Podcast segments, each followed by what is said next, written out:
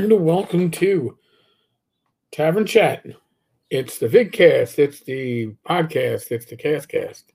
It's all the cast. I am Eric Tenkar, bartender in the OSR. So today, I thought I'd talk a little bit.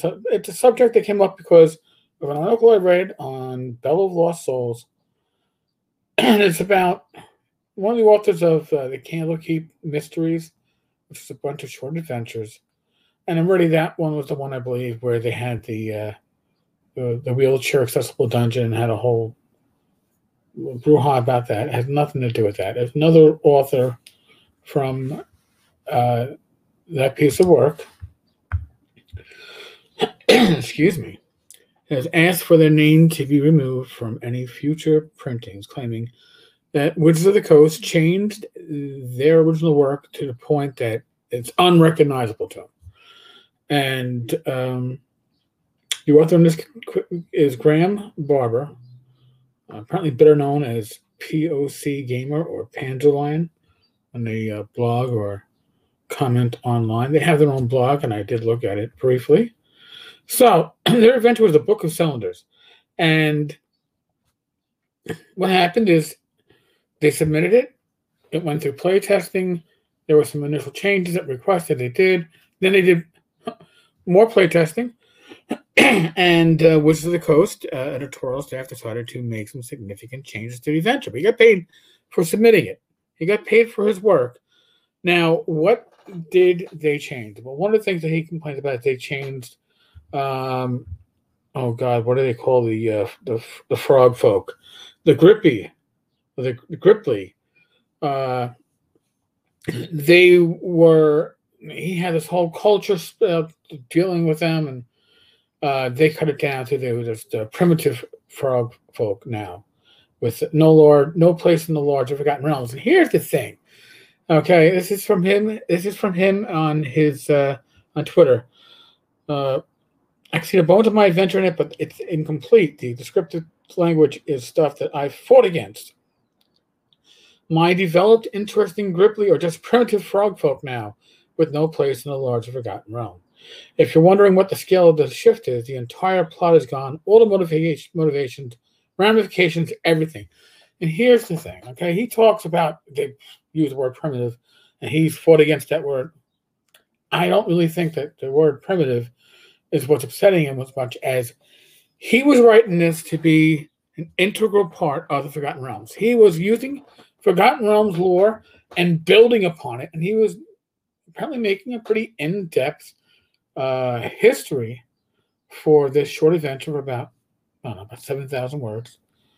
And uh, what it came down to is that Wizards of the Coast decided that there was probably too much fluff, so they took out all his backstory and they simplified it down to an adventure that they needed they could use. So yes, they took his story, but they they stripped out um, all the background stuff. Now, here's the thing that background stuff is very important if you're running your own campaign, certainly, or if this is being included in a series of adventures that are deep in a campaign. But from what they're saying here is that Wizards of the Coast wanted something that would, excuse me again, would fit better into people's home campaigns, which might not necessarily be Forgotten Realms. So therefore, this superfluous background material was was a waste of space, really. Um, it says here that uh, in the original event of the Book of Cylinders would connect the deep histories of the continent realms to the current day. So, including the Yuan-ti culture. Again, interesting stuff. Would I like to have read it? You know what? That sounds like it could be system neutral to a large extent. Great. But here's the deal if you want to build upon somebody else's IP, you unless they're telling you, yes, go ahead and build upon it, you you get to work within it. You're working within with their within their constraints. They're not looking for you to add to their IP. They're looking for you to make stuff to use with their IP, unless you're told otherwise. That's the difference. He decided he wanted to do something to make his stamp, and that is not what happened. Um, let's see. What what is he? Uh, what else he say on Twitter? Suddenly things make sense to a degree. Last summer, after the Orion incident, Orion wrote that working at Wizards was hard because the upper staff there had a specific idea of what D&D is and worked to maintain that to the point that it becomes a detriment to expansion. Again, you're not being employed to add to the IP. You're being employed to use the IP. Okay? And not just expansion, but creativity and development. Because at the end of the day, things have to be D&D. And that D&D has to match the D&D they know. What is wrong with that? You're playing in somebody else's sandbox. If you want to create, right? If you want to say, hey, I want to write something that is historical and world changing and people are going to remember it, then write your own shit. I'm sorry. And you're complaining that Wizards of the Coast doesn't want you redefining what D&D is. They don't want you coming in and changing the setting. They don't want you coming in and changing the races. They don't want you coming in and changing what the expectations are. Forgotten Realms is iconic, right? You're going to go in and make changes. And maybe those changes work great in your own campaign. But if you want to write something on that level of world influencing, changing, redefining, or defining in the first place, write it for your own IP. Write it for yourself. That's where that work should be going into. Don't complain that I wrote all this stuff and then Wizards took it out and they still published it, but they didn't have my vision. Well, guess what? You, you went off the reservation. You did. You you you went beyond the parameters. I'm not saying that Wizards expects you to uh, stay within uh, the rails, but I think a better terminology might be Wizards expects their freelancers to stay within the sandbox, not redefine the sandbox. And in this case, POC Gamer was trying to redefine the sandbox, add elements to it that weren't there. And that was, yes, too much of a change. He's also apparently upset that others got uh, more expansive feedback from the editorial staff, which the editorial staff said they, they were no, under no obligation to do so. Um, and he got, again, he got paid for it. When you work under contract, that's part of the price that you pay uh, you're not necessarily going to have the work that you submitted come out looking like the work that you submitted. You know, D and D is not yours. It's not mine. It belongs to Wizards of the Coast, and it's it's defined by by management.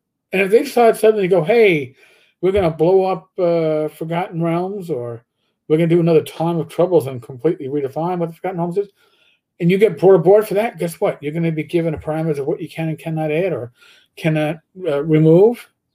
And maybe you'll have an opportunity to uh, push the envelope. I, can get shot down. But you, this wasn't even the case. This is the case that you were hired to uh, write adventure, an adventure, and you decided that you wanted to do world building in it. And it wasn't what Wizard of the Coast wanted or needed out of you. So they cut that part out of your adventure. I I understand. I I kind of feel your pain, but again, if you want to do something, work on that con on that kind of a, a level. Work on your own IP. Seriously. That's the only way you can have the control that you want or you feel you need. Folks, if you are listening on Anchor, you can leave a voicemail. Otherwise, you don't have to use the Anchor app. You can call 347 509 5168. Leave a, a, voicemail. I listen to them all. I try to get all of them on the air, assuming that you want it to be aired. Um, we're in, still in the midst of the world with COVID, so all I ask of you is to use your common sense to keep yourself, your family, your friends, your loved ones healthy and safe. Be safe, be well. God bless. Roll those dice knock on wood, I shall be back again tomorrow. And if you like what you're listening to and you're watching on YouTube, or even if you're listening on Anchor or one of the other podcasts uh, catchers. In that case, go to YouTube. Go to YouTube backward slash Tenkar's Tavern. Uh, oh, sorry, Eric Tenkar. Duh, I should have had a V8. How could I forget that?